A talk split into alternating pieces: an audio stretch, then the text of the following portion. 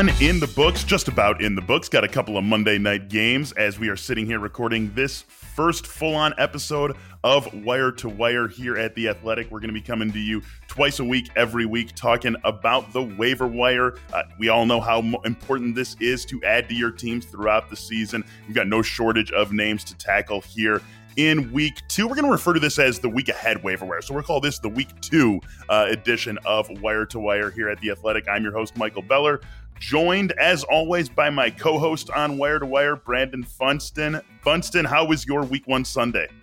Oh, it's crazy. You get to find out all the things you didn't know you didn't know, right?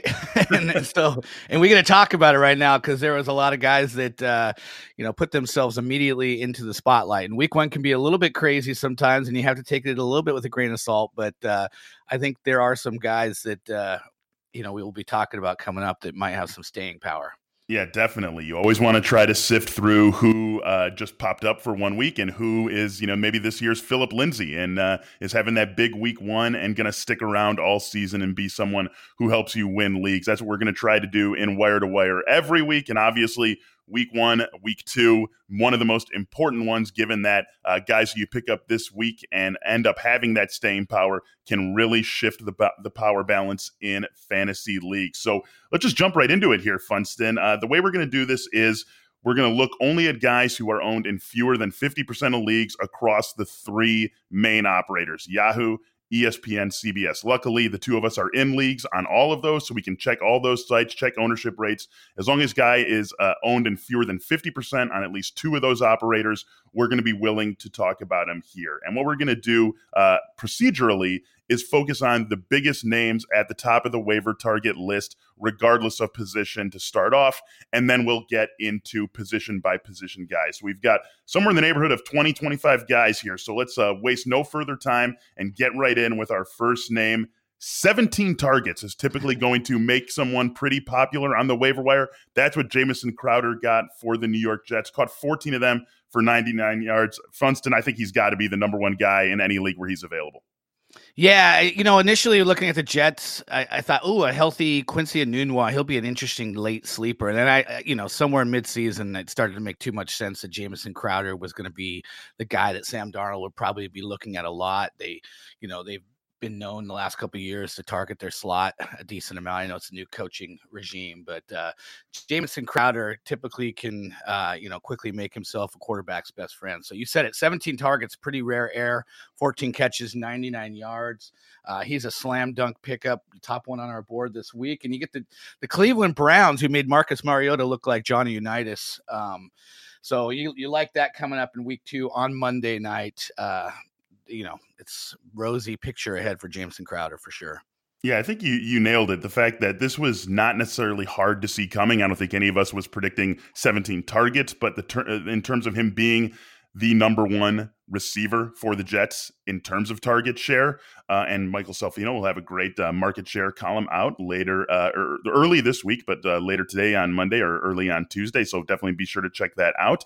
Um, that's not a surprise. I think we all could have seen Jamison Crowder coming as the number one receiver. He's right up against that 50% threshold. So uh, not going to be out there in a, a, huge amount of leagues, but anywhere where he is, uh, no matter how shallow your league might be, he's definitely someone who you're going to want to go after aggressively. Uh, we we thinking he's the uh, the number one guy there for for the entire season. Obviously, not 17 targets per game, number one, but he should be leading this team in targets. Correct?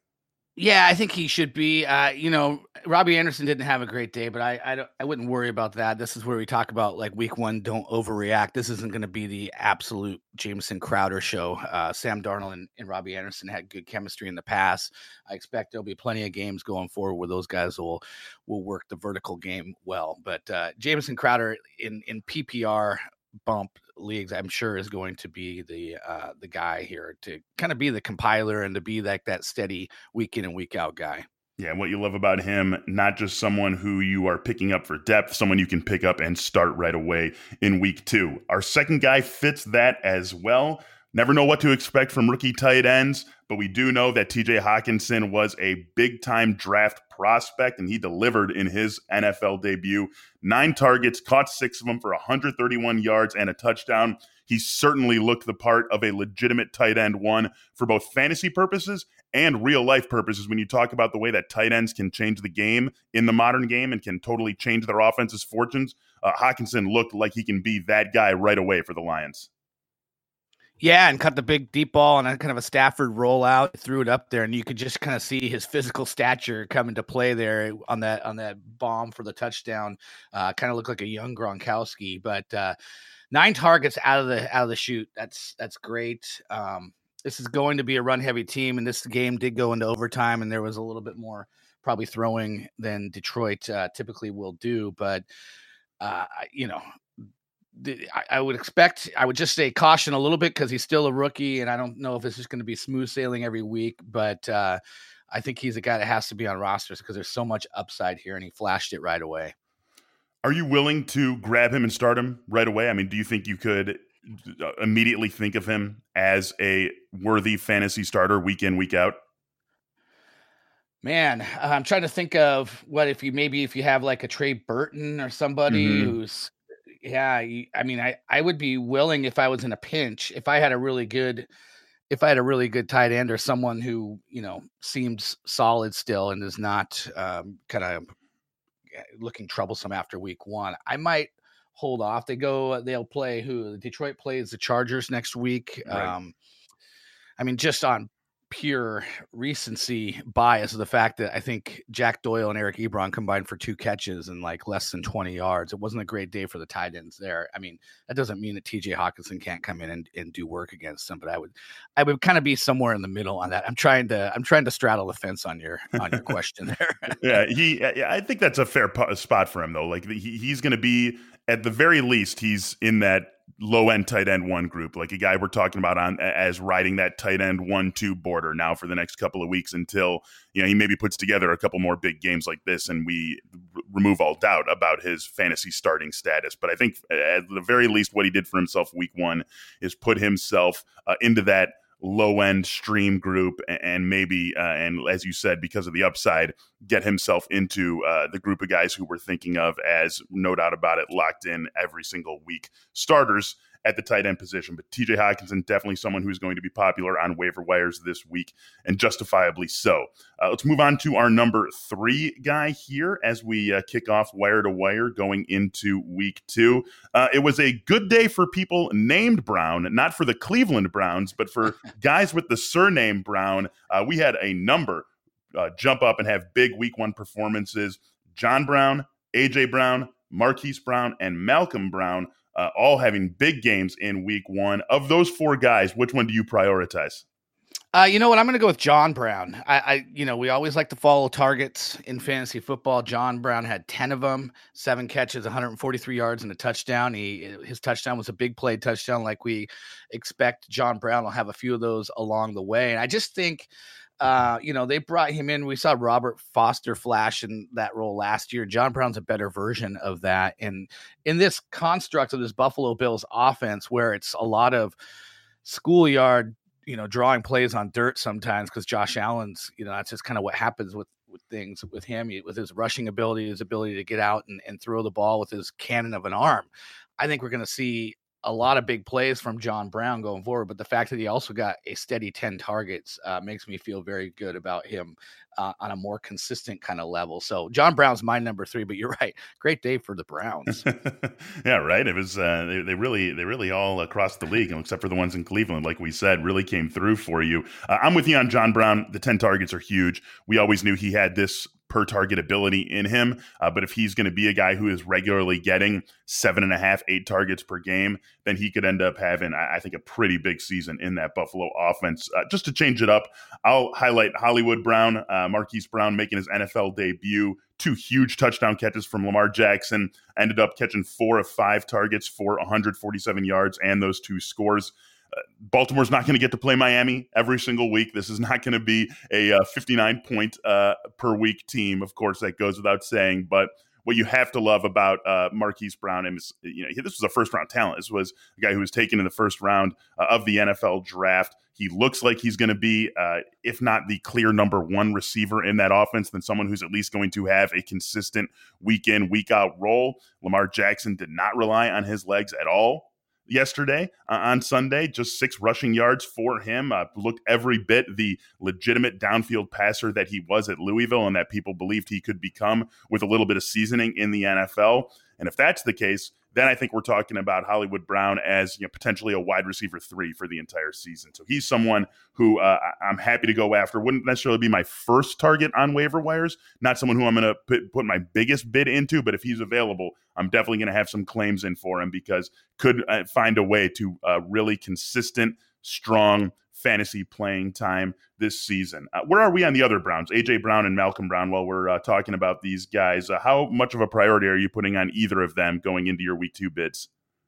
Uh yeah, that's a good question. Malcolm Brown, you know, we we were very high on Darrell Henderson, uh, you know, and and out of the gate, you know, I, I heard somewhere along the way, I, I, forget who it was, was a reporter or uh, some somebody, uh, some reporter said, "Hey, we're all way too high on Henderson. It's still Malcolm Brown," and and it, it, that stuck with me. And I remember thinking, yeah, he's probably right. You know, it's probably it's probably true. And here we are in week one, and it is true. So, um, I think eh, you know if Malcolm Brown's out there, he shouldn't be. He, sh- he should at least be on every Todd Gurley team, right? Like right. he should be owned as a handcuff. I'm not a big handcuff guy, but I think there are uh, a decent amount of you know maybe half dozen or more that I would be interested in handcuffing. But this is, you know, this is a Rams offense that's got a lot of upside. And if they're going to manage Todd Gurley in that arthritic knee in this fashion, and it's going to be Malcolm Brown and not Henderson, the rookie, or, you know, at least until they kind of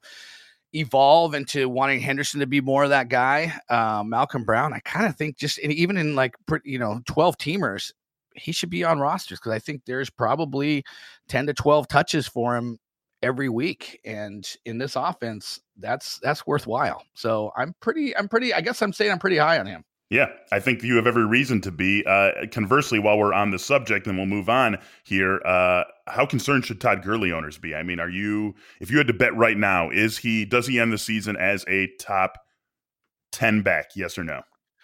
Uh, I think that's slightly high. I think he's somewhere in that that 10 to 15 range, mm-hmm. uh, which is which is where I ended up. I think ranking him going into the season. I think I had him number 11, but I think he can, you know, on on the workload that if he gets that kind of 12 to 15 touches, I think he's going to fit, finish in that range. It's just a matter about him, you know, getting to the finish line, and uh, this may be the way that they do it. Just reeling back on the on the workload.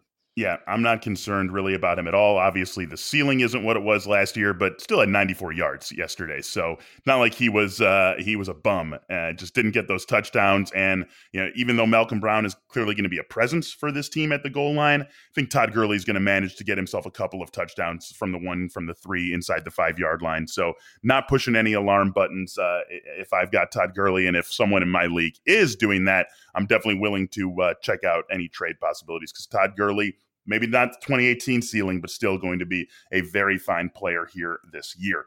All right, let's go to our position by position breakdown of the waiver wire. You're going to be able to get this in print form also from Jake Ciely. Uh, if you're listening to this on Monday, it's not up yet, but by the time you come back to this on Tuesday, Jake's article will be up. He'll break down the waiver wire for you and only uh, Jake Ciely fashion. So you'll definitely want to check that out for sure. We're going to give it to you here in audio form. Uh, Funston, the first running back who I want to talk about is Ronald Jones. Uh, I really uh, stuck it to Ronald Jones during the offseason. I thought this guy was a total bum last year. He did nothing during the summer to uh, distinguish himself in that Tampa Bay offense. All you heard about was Dare Ogunbowale, and it seemed like Peyton Barber was going to hold on to the uh, primary running gig, but Jones looked decent, was one of the few guys who looked decent for that Tampa team in their loss to San Francisco.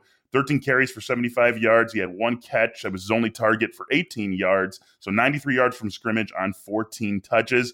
Are we buying him as the lead guy in Tampa Bay going forward? Uh, I don't know. I don't know that I'd be buying him. Tampa was a train wreck yesterday. Uh, they're playing from behind. And, and the 49ers – we don't know what kind of a run defense they had. It wasn't very good last year, um, but we haven't seen anything positive from Ronald Jones since he was drafted. So we'll take it right now, right? I mean, and he was the most productive back, and I, I feel like there's a hot hand situation to be had here. And so right now, Ronald Jones seems like he's running ahead of the pack, and you know that's that's kind of all that matters for for week two. And you're not usually you're going to pick these guys up because you need help, but it means that you have someone that you're willing to cut. And you know, you might as well roll some dice. And, and I think it's a good time to roll a dice on Ronald Jones. Like I said, he's kind of leading the pack there. There's an opportunity for someone to step forward. He's got the draft pedigree. I watched him a lot at USC and I loved him. I, I've been as shocked as anybody that he hasn't, you know, he failed to launch last year, but maybe, you know, maybe just needed a year of experience and, and comfortability and, uh, and maybe even a new coaching regime. So, um, it's you know it's it's arrows up right now. I'm, I'm certainly interested in him from a talent standpoint. Yeah, I'm with you there. For the the pure upside play, he's uh, pretty much in that group of first three guys that we talked about for me more than he is in this other group of running backs. Uh, you know, Peyton Barber's not not keeping anyone off the field. Ogunbowale looked fine, but didn't get any carries. He was the third down back, got five targets, but again, he's probably not running Ronald Jones off the field. So certainly there's an upside play here, and uh, you got to believe that Bruce Arians and the Buccaneers are going to put together much better offensive showings later on in the season than what we saw from them against San Francisco yesterday. So definitely Ronald Jones is someone who uh, I am making a priority ad in leagues where he is available. Got a couple of running backs who are having the door opened for them because of week one injuries. We'll start in Cincinnati with Giovani Bernard. Always was going to have his role as a pass catcher, but now we've got Joe Mixon dealing with a little bit of an ankle injury. Doesn't sound like it'll be too serious, but Mixon could be missing time. And in that time, Gio would likely step in as the primary runner for the Bengals. Seven carries for 21 yards, two catches for 42 yards in their very narrow loss. Surprising. Uh, had a lot of uh, survivor people likely uh, shaking in their boots, just barely falling to the Seattle Seahawks in Seattle. Uh, where are you on Bernard going into your week two bids? Yeah, if if if Mixon's not going to play, I kind of like him. They're at home against San Francisco. Um, we just, like we just said, Ronald Jones worked 13 carries for 75 yards against them last week. I, I was watching, I watched every play of that game because they're, they're playing my Seattle Seahawks, and the run blocking wasn't great. I, don't think Seattle's as good a run defense as Cincinnati made them look. Um, so I don't think there's going to be huge upside on the ground. But you saw the two catches for 42 yards. That's what Gio does. He's so versatile. Uh, in a game against San Francisco, if he's the guy, you can see him getting a lot. You know, he had 42 receiving yards on two catches. You can see him doubling that, uh, possibly. You know, at least getting four or five catches for some nice yardage. Uh, and maybe sneaking into the end zone. So I like him as a short term you know, just plug and play. If, if, especially if you're a Mixon owner and you need to, you know, if Mixon's not going to play this week, I would plug in Gio Bernard for a week. Absolutely. Yeah, definitely. And he's also one of those guys who's got some handcuff value, likely to be a pure, pretty clean transition from Mixon to Bernard. One of the few uh, spots in across the league where we can say that we know for sure who the primary guy is going to be when the starter is down. So Bernard definitely has some nice short term value. Where are we on Raheem Mostert? Uh, Tevin Coleman sounds like he did suffer uh, a little bit more significant of an injury. He could be out for some time. Uh, doesn't seem like San Francisco is going to be leaning on any one guy at all, no matter who's healthy. Mostert had nine carries for 40 yards. He was getting some run even before Coleman had to leave that game with an injury. I think he's clearly behind Bernard. He's still more of a deeper league play for me, but someone who I will be throwing some bids at uh, you know, as a fourth running back. If I can't get Ronald Jones, if I can't get Giovani Bernard, and I do want to make a move on the wire, I think Mostert's got enough juice to be that sort of last resort running back ad this week. Yeah, if I'm a Mixon owner, if I'm looking for just a you know a single week bang, I'm definitely going to go for Bernard. But we know that San Francisco will run a, a platoon backfield. Uh, they did it last year. Um, it was Breida, it was Mostert, it was Jeff Wilson. None of the guys were uh, like healthy for very long, but they were constantly rotating two guys through. And Michael Salfino in his scouting notebook noted that Mostert uh, had six touches of 15 plus yards and just over in in just 40 touches last year. That was the highest rate of 15 yard um, plays for guys that touch the ball at least 40 yard or 40 times. So there is some big play upside from him. Um, I, I, think for the long haul, you know, for as long as Coleman's out, I think you know he would be the better pick over Bernard if you're not just looking for a, a kind of like a short term fill a week two hole kind of a deal, but you just want a guy who maybe is going to be able to help you for you know a few weeks out. Uh, Mostert might be the better pickup in that respect, but I, I am interested in him because San Francisco's been a pretty good, pretty good place for running backs, and you know, unfortunately, you know, if you're a Matt Breida guy, they're they're not going to go to a bell cow situation, but um, still they can support two running backs pretty well. Yeah, I think so too. And definitely want to take a shot on that early on in the season while you can. If that Tevin Coleman injury ends up being serious, Mostert could be a guy who has some regular starting chops uh, going forward. A couple of running backs to talk about before we tie up the position. One I was surprised to see how available he is. It's Justin Jackson. Uh, Austin Ekeler looked excellent. There is no question about who is in control of that backfield for as long as Melvin Gordon holds out. Austin Ekeler probably, uh, if you started him, you probably are one and zero oh going into week two. But Justin Jackson uh, did very well with his opportunities. Six carries for 57 yards, had just one catch. Uh, for me, he's another depth guy uh, because of how good Ekeler played, but enough uh, uh, enough of uh, an ability here that he should be owned in most competitive leagues. Yeah, I thought the discrepancy in touches would be a little bit tighter between Ekeler and Jackson, but Ekeler was on a roll, and I don't blame the Chargers for giving him the ball more on Sunday than than you know than Jackson. But Jackson's probably in line for he had what seven total touches. He's probably typically going to be in line for right around ten touches, and mm-hmm. I think that'll play. I, I agree. I, I you know what you said about him. I agree, but there's it seems like the hierarchy is clearly been established that Ekeler is the guy. Yeah, I would be more excited. I, I like if, if you could sub Justin Jackson like with Raheem Mostert. I, I feel like Justin Jackson yeah. could do more with what the Raheem Mostert role in San Francisco than Mostert's going to do with it. No knock on Mostert. It's just a it, it's a volume situation. It's hard with as well as Ekeler played last year and then in Week One and the clear. Uh, uh, breakdown of touches between the two, clearly favoring uh, Austin Ekeler. I just find it hard for a realistic path to any more than you know eight touches, ten touches at the maximum for Justin Jackson in any given week. Yeah, and and this is not just a an example of like you know one guy gets more touches, and of course he's going to be more productive. Like Ekeler was awesome. He earned yeah. he earned his yardage. I mean, the, the, the touchdown run, the long touchdown run after the catch was, you know, multiple broken tackles along the way. It was you know one of the top highlights of the day. So uh, I agree. It's a good it's a good situation for the back, so It's a good offense, and and I I I kind of concur that if Jackson was the Raheem Mostert in San Francisco, probably a little bit higher ceiling there, but. uh yeah, this is this is sort of a you know not a bad guy to kind of park on your bench, and if anything happens to Ekeler, who's not a big guy, and you never know, he he kind of got banged up last year, mm-hmm. then Justin Jackson gets thrust into prominence definitely someone who needs to be owned because of that upside and because of what that uh, Charger running back is asked to do, no matter who it is. One more running back, uh, pure handcuff here, Alexander Mattison. Uh, Minnesota Vikings were the run heaviest team in the league uh, in week one. They told us all summer they wanted to be it. They told us last winter they wanted to be that when they fired John DeFilippo in favor of Kevin Stefanski. They bring in Gary Kubiak. Uh, during the offseason, and it, it, paid big time dividends. Dalvin Cook 21 carries for 111 yards and two touchdowns. But Alexander Mattison looked good with his opportunities, nine carries for 49 yards. Uh, again, if Del- anything happens to Dalvin Cook, and something has happened to Dalvin Cook in both of his first two years in the NFL, it seems like Alexander Mattison steps right into what looks like it could be a very lucrative role.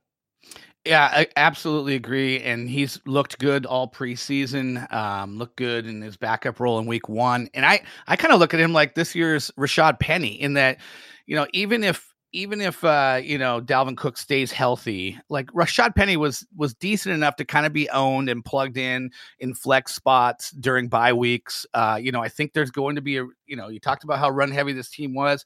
Started last year when Stefanski took over halfway through the season.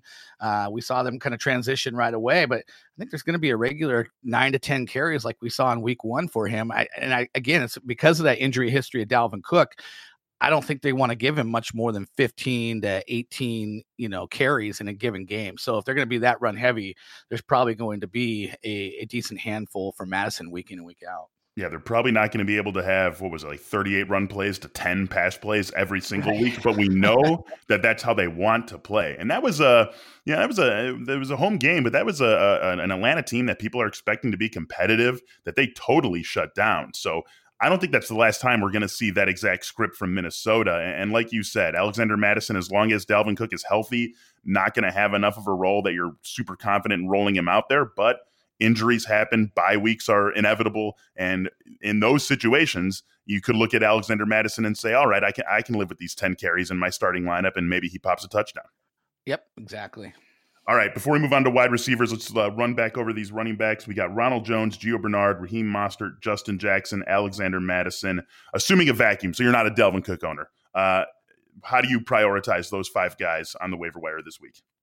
I would go Ronald Jones one, most potential to have the biggest role for the longest period of time. Um, and then, then it's a, and then it's man, I might go honestly, I might go Mattison for for overall yeah, upside okay. mm-hmm. if someone went down, and then it's probably Jackson, Mostert, and Bernard. And I, but if I'm prior- prioritizing for just week two, Bernard's probably right after Ronald Jones. So yeah. that's that's where I'm. That's kind of how I'm looking at it.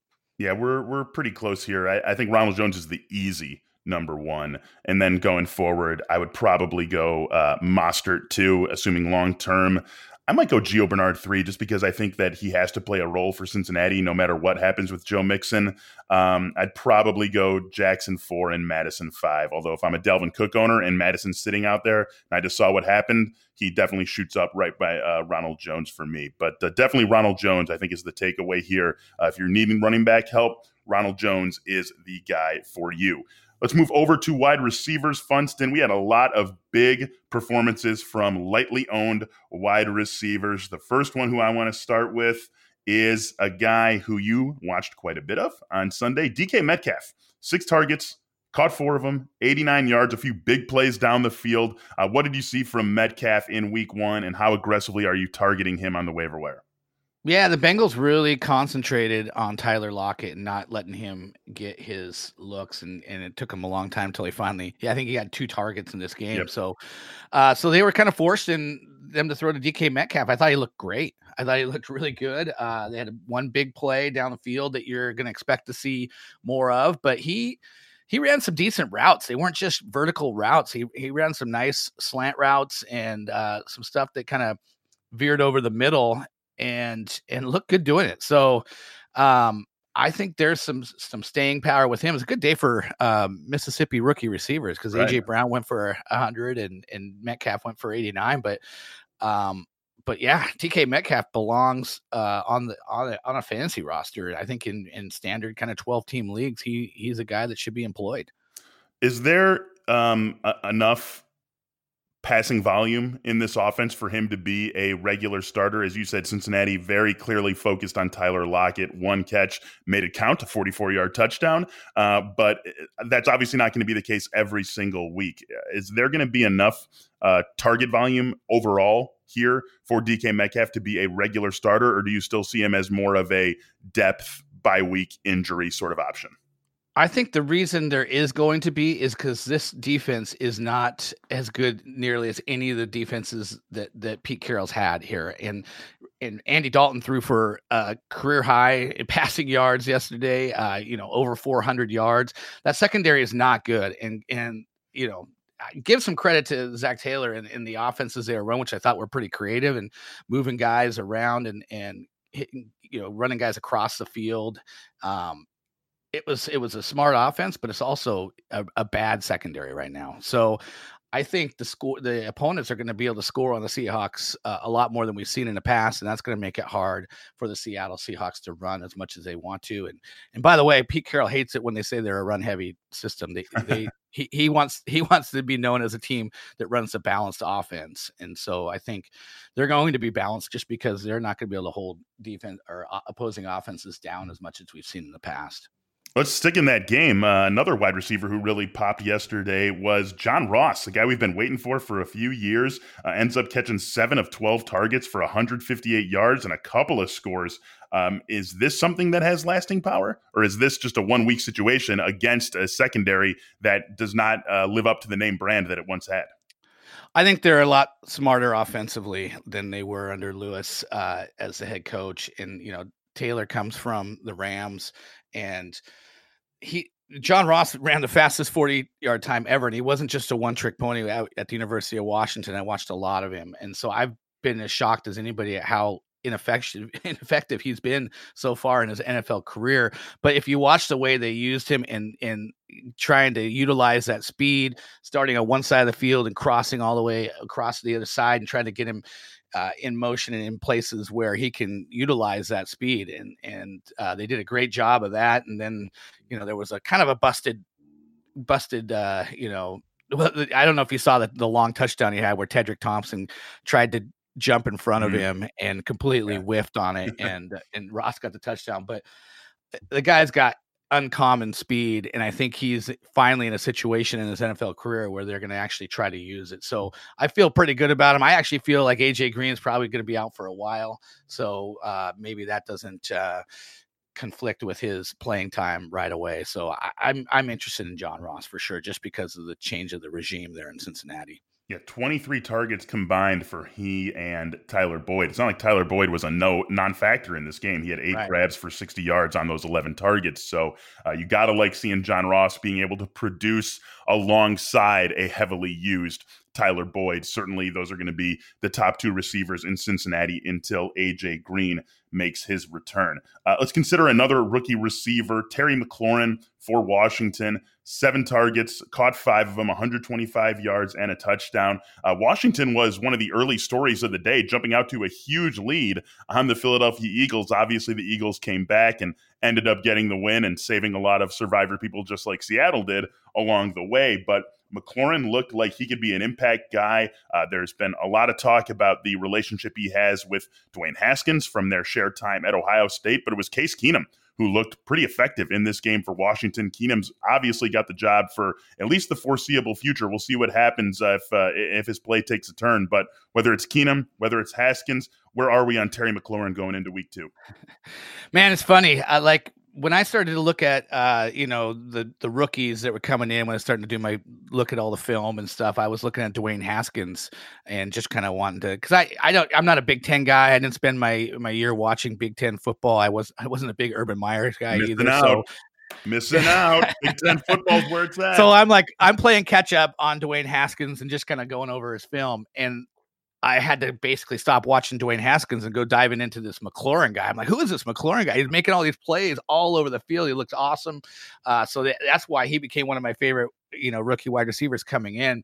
I assumed that he would take off when Haskins kind of was mm-hmm. awarded the quarterback job there in in Washington. I wasn't expecting him to hit right away with Case Keenum, but uh, I'm not surprised because the guy is a talent. Um, and it's sort of interesting that I don't know that I believe yet that Washington is going to be a week in and week out uh, kind of, you know, have this passing prowess that we right. saw in week one. So I'm a little bit worried consistency wise, but um, I'm not worried about McLaurin's talent. And if I'm, you know, going in on Trey Quinn or Paul Richardson or Terry McLaurin, even though it's obvious by the numbers that McLaurin's a guy, I think I'm still I'm, I'm just going to stick with McLaurin as the, the guy I want long season, you know, uh, for the long haul. So, um, yeah, I, I, I don't know that I'm going to feel like there's going to be consistency uh, right away. And we'll, we could see some, we could see a little bit of a roller coaster ride with him, but uh, certainly he's capable of of coming up with these kind of games from time to time.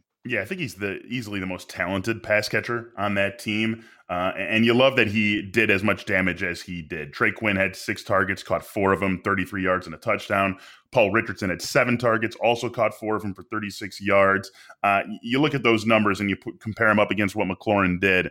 It's clear that he's got the opportunity to pretty quickly uh, distinguish himself as the number one receiver on this team. So definitely someone who I think should be pretty hard targeted pretty heavily, excuse me, in fantasy leagues, even knowing that you know Washington's offense isn't going to get uh, 380 yards and three touchdowns and 27 points out of Case Keenum every single week. McLaurin definitely has that sort of game-changing ability to be a consistent fantasy starter. Let's consider. Just, uh, just oh, yeah. to add something really quick, I, I thought Dallas looked great. They're going to be playing Dallas this week. If I picked up McLaurin, I probably wouldn't be starting him in like standard standard twelve team mixers. Um, mixers. I'm talking Major League Baseball here. Uh, but in standard twelve teamers, I don't think I would start him this coming week. Yeah, Dallas definitely uh, was a game against the Giants at home that they're expected to win, but can't take it away from them. Both sides of the ball, they looked excellent. So definitely a note of uh, caution for McLaurin in week two, but someone who we like as a long term ad at the wide receiver position.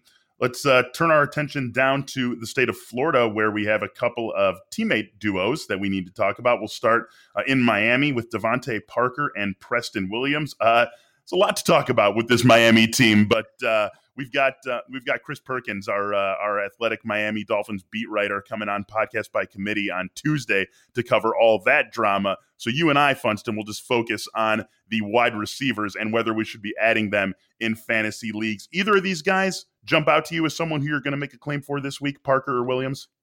Uh, I, I, I would, I actually own Parker in a few few leagues, um, because look it was proven on on sunday 59 to 10 this is a team that is is tanking. Players want to be traded in mass right now. Um, this is a team that you circle on the calendar or on on the weekly schedule every week. You want to know who's playing them and you want to play your guys against them. And you also want to probably consider their receivers heavily because they're going to be playing catch up an awful lot. And so I'm going to go with the, the, guy that led in targets there at the wide receiver position in DeVante Parker, who, you know, he's he's always been the summer's you know favorite player in the Miami camps. He's always the one who's the best. He looks better than anybody else, and we got that narrative again this year. And I think he is more talented than anybody else there. He, he has, you know, he hasn't been able to be consistent for a full season or stay healthy for a full season but I buy the talent, I buy the situation, and you know, I like Ryan Fitzpatrick being there. When when it's Josh Rosen, I might that might give me pause, but uh, for now, I'm with Fitzpatrick at the helm in this situation. I think I want DeVante Parker more than more than the others, but they're all sort of interesting because of the situation. Yeah, I agree with you completely. I think this is a year that, I mean, DeVante Parker obviously uh, is probably never going to be what people thought he was going to be coming out of Louisville. Um, but this year, uh, with Kenny Stills gone from Miami, it might be a year where his talent is just too overwhelming for anyone else to uh, really uh, challenge him for the target lead on that team. Albert Wilson's a nice a nice slot receiver, and Preston Williams certainly looked good uh, yesterday. But I just think that DeVante Parker's talent is so much higher than the rest of that team that that might carry him to the uh, highest target share on the team. And then I think Mike Gesicki, uh, even though we're not talking tight ends, fits into that as well, just because of how athletic he is. You got to like the opportunity that could be on the table for both of these guys. I don't think you're ever going to feel great about starting someone on this offense, at least until we maybe see a little bit more from them. But you got to love the volume potential with a team that you know could go one and 15, 2 and 14 this season. Yeah, I, am wondering who they're going to lose to, or who they're going to who they're going to beat. I mean, it's like, right? man, that's that's a bad situation. Wow. Yeah, definitely an ugly one, but one we might be able to exploit at least a little right. bit later in the season from a, a fantasy perspective. Let's move over to uh, Jacksonville. We got a couple other receivers we got to talk about. These guys we talked about a little bit uh, during draft season. Chris Conley and DJ Chark both showed up for the Jaguars yesterday. Conley had seven targets, caught six of them for 97 and a touchdown. Chark, four looks, caught them all. 146 yards he got in the end zone as well. I think both these guys have some fantasy juice. I was really targeting Chris Conley uh, late in drafts. Uh, Philip Heilman was on an episode of Podcast by Committee. He covers the Jaguars for The Athletic, and he was talking about what a great camp that uh, uh Conley was having and the fact that the team couldn't say enough great things about him all summer that definitely showed up in week one. If I'm going after a Jaguars receiver, he's the guy who I'm going after. How do you break down the, uh, uh, or how do you handicap the race between these two guys for the to be the better fantasy player? Gosh, I don't know if I have a clear winner here. DJ Chark has like, uh, you know, go to wide receiver one talent uh, or athleticism. Um, but you know, I didn't go in and break down, you know, what happened after Nick Foles went down. I know that the mm-hmm. Chark touchdown came on a Nick Foles play. I think that was the one where he broke his collarbone, if I'm not mistaken. But uh, and Dede Westbrook was my favorite guy of all these Jaguars, and he got into the end zone thankfully to save his day. But like that was because there was all kinds of good talk about his rapport with Nick Foles, and now Foles is out, and I think all bets are off. And mm-hmm. Gardner Minshew, it could be Chris Conley. You know, it could. I think there this could be cut three ways as to who's the number one guy here, and it feels like that's always been the case in Jacksonville, whether it's Marquise Lee and. Um, you know, all, all, the other. I'm drawing Keelan. Keelan what Keelan? Uh, why am I drawing? Keelan Cole, thank you. Yep. Um, yeah, uh, uh, uh, Moncrief. It feels like there's uh-huh. always like three guys that you're kind of like arguing against, you know, and who's going to be the go-to guy. I think we're back to that same situation. But the good news is this is a this is going to be a more wide open Jacksonville offense than we've seen in the past. Uh, you know, with John John DeFilippo there running things, and they they want to throw the ball a little bit more, so could be a little bit more lucrative. Um, but if I'm if I'm banking on upside, I'm going to go with Chark. Um, mm-hmm. but I have a feeling that Conley will probably be the guy who's a little bit more consistently helpful week in and week out. Yeah, I, am with you there, and I th- just think that after the summer he put together, from uh, you know the boots on the ground telling us how good he looked, that uh, there's going to be some sort of foundation target uh, share for him that Chark doesn't necessarily have. So that's why I prioritize Conley ever so slightly over DJ Chark. Uh, let's hit a couple more receivers before we before we turn our, our backs on this uh, position. Uh, three more guys I think we should we should at least mention. Uh, we'll just go through them pretty quickly here. Cole Beasley, Danny Amendola, and Deebo Samuel. Uh, Beasley, nine targets, caught five of them for 40 yards. Samuel didn't do much, just three targets, uh, caught them all for 17 yards. He was a guy who was a little bit disappointing in week one, but I don't think we should totally write him off because of that. Amendola was one of the surprises of week one. Seven grabs for 104 yards on a and a touchdown, and on 13 targets, and that was the uh, the tie game. So we had 10 extra minutes of football in that one, but still, that 13 target number really jumps out for Danny Amendola. Uh, we were wondering who was going to, if there was going to be any room for anyone in this offense alongside Kenny Golladay, Marvin Jones. Obviously, they were going to want to use Hockenson, and he had a great game. Uh, I sort of look at that Amendola line and get a little bit skittish. It, it, I feel like this can't possibly be anything near uh, consistent for him because of all those other guys. Uh, but I'm wondering where you have Amendola going into week two. Yeah, I'm with you on Amendola. I'm gonna take this with a little bit of grain of salt. Uh, you know, I, I you, we like T.J. Hockenson. You got Kenny Golladay and Marvin Jones, who kind of was silent for most of the game. But those are four options that we have to kind of be interested in. And this is supposed to be a team that wants to run more than anything else. Uh, so I just don't think there's going to be a lot of upside in this passing game. And I think we've probably seen. I, I would I wouldn't. I don't think it's going on a limb to say this might be the best game we're going to get from Danny Amendola in terms of fantasy.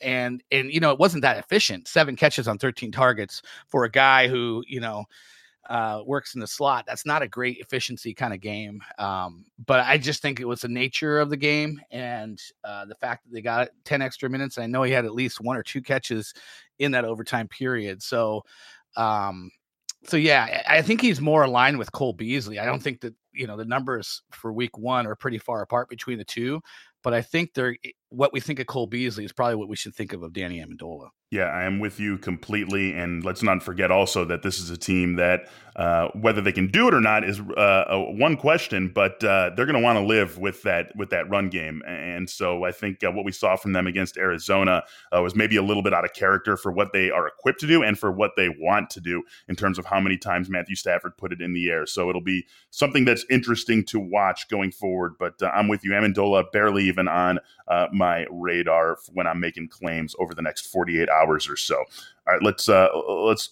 do one last little sweep through the wide receiver position. We stipulate that Jamison Crowder and John Brown, right off the top of the show, those are our two favorite wide receivers. If they're available in any of your leagues, you're going after them and you're going after them aggressively. But of this secondary group that we just talked about, Funston, who are your top three? We don't need to run through all of them, but of this second okay. group, who are the top three guys that you're going to be going after in leagues?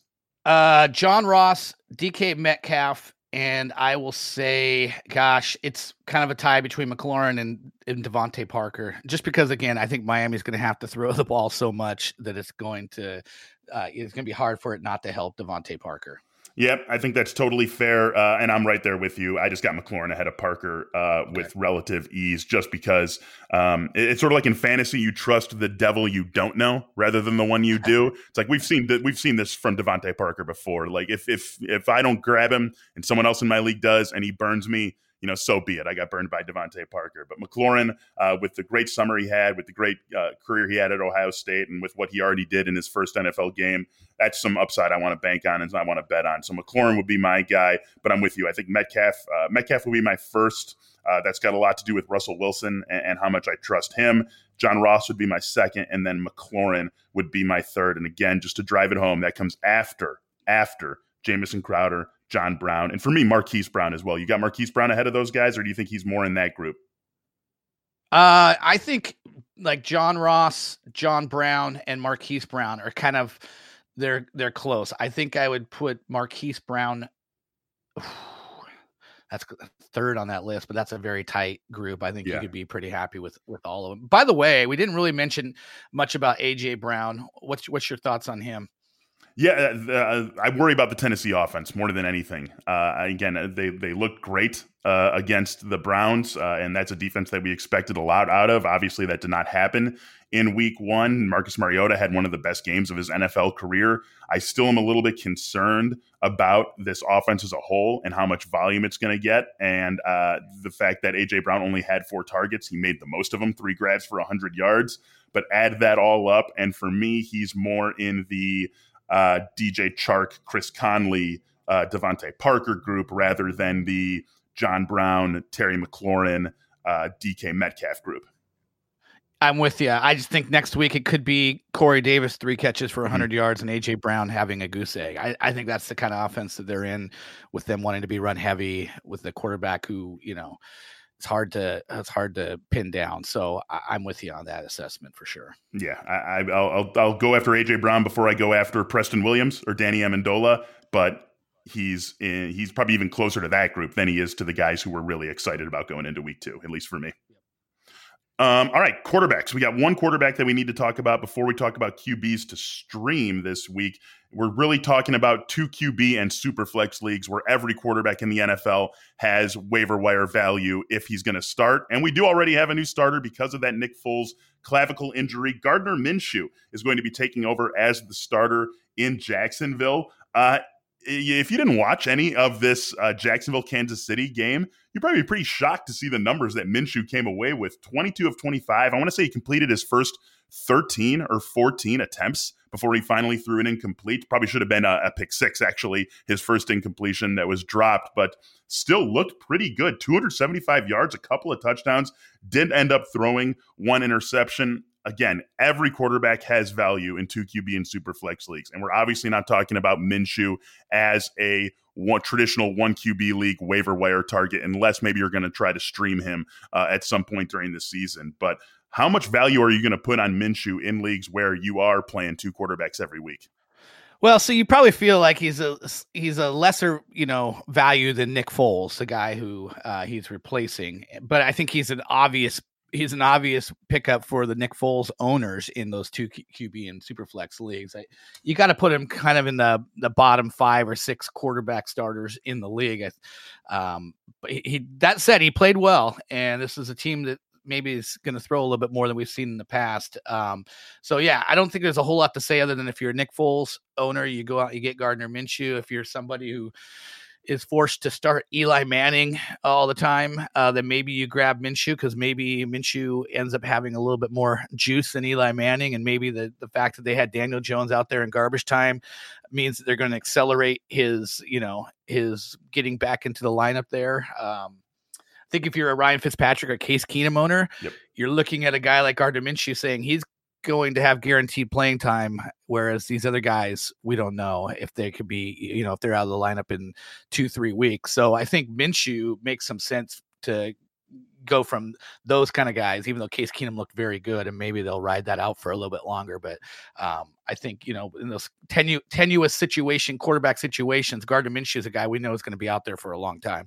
so maybe a flip to over to him. Yeah, definitely. And I, am I'm, I'm going after him if even if one of those guys is my third quarterback, uh, just because Minshew's got the clear, uh, safer playing time situation. Then Eli, then Case Keenum.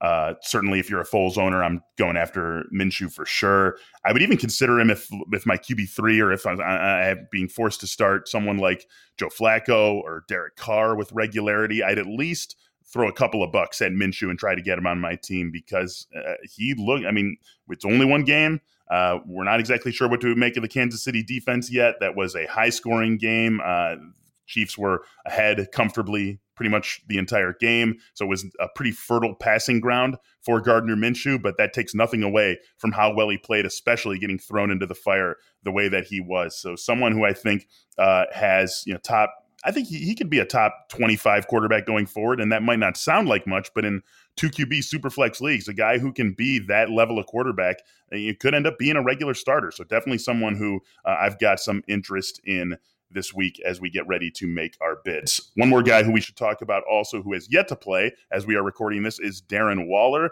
Uh, obviously, we're going to have a, a, little bit different of, of, of an opinion uh, based on how much run, how much, how many targets he gets in this game, but I think he's someone who has to be uh, one of the most watched players on Monday Night Football tonight when the Raiders host the Broncos. Uh, with Antonio Brown now in New England, Darren Waller could be one of the big winners uh, in terms of target share for that Oakland offense.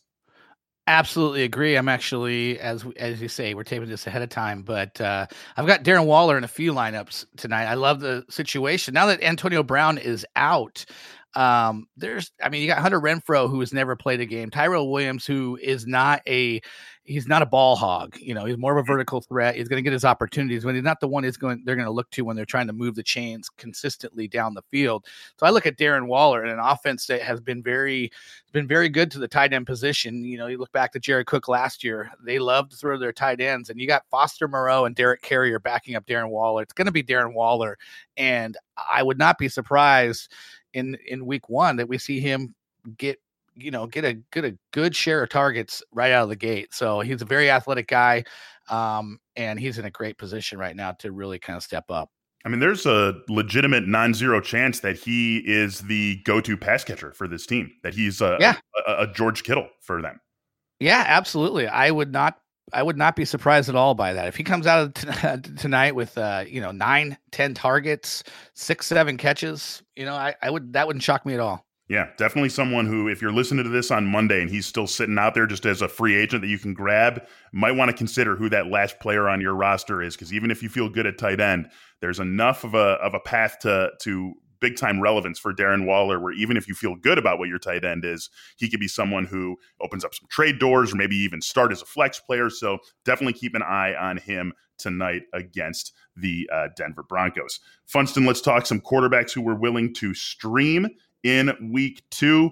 Give me your uh, we, give me your number one quarterback. If you had to stream the position, who's the one guy you're going after with gusto this week?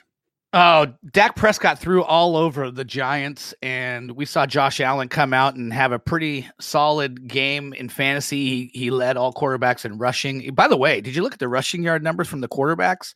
Like Matt Stafford and uh, like Matt Ryan were two of the top four rushers this week. Like, Just like and all the guys that we, yeah, Kyler Murray, Dak Prescott, you know, Lamar Jackson, all these guys, none of them ran. Uh, but Josh Allen was the one guy. He ran for 38 yards. He ran for a touchdown. He threw for, you know, the big game uh, working with John Brown. So I, I like Josh Allen a lot. He'd probably be right up there for me among the guys eligible in terms of ownership uh, at the quarterback position that I'd be looking to start. Yeah, I think he's probably the easy number one streamer, and all these guys are owned in fewer than 40% of leagues. So, most likely, if you need to stream, you're going to be able to uh, to get uh, one of these guys we're talking about. Other than Allen, I'll throw out Andy Dalton. Uh, as you said, a career high uh, against the Seattle Seahawks in week one, uh, gets the Cleveland, or excuse me, gets the San Francisco 49ers in week two. Uh, they did a, a, pretty solid job, but a lot of that was, uh, you know, Jameis being Jameis. So I think Dalton can have a much better game, and especially if Zac Taylor has brought a level of passing competency to this offense that we did not see when Marvin Lewis was running the show in Cincinnati.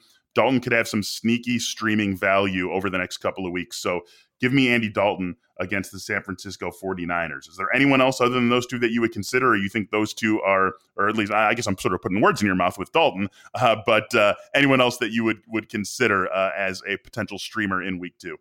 Well, you had the you wanted to say the guy you wanted your quarterback to go against the Cleveland Browns. You kind of started to say that, yep. and I, I would throw out Sam Darnold. I mean, like we said, Marcus Mariota had one of his best days throwing the ball against this Cleveland Browns defense. I'm sure they'll come back uh, smarting a little bit and, and, put up a better effort, but I don't think it's a bad streaming option either. And Sam Darnold, you know, you got the Le'Veon Bell um, outlet now that worked in Week One for a touchdown. You got Jamison Crowder, who who was quickly established himself as the security blanket for Darnold and and the big play upside of Robbie Anderson against a team in the Cleveland Browns that looked way worse than we thought on defense. So not a bad streaming option there either.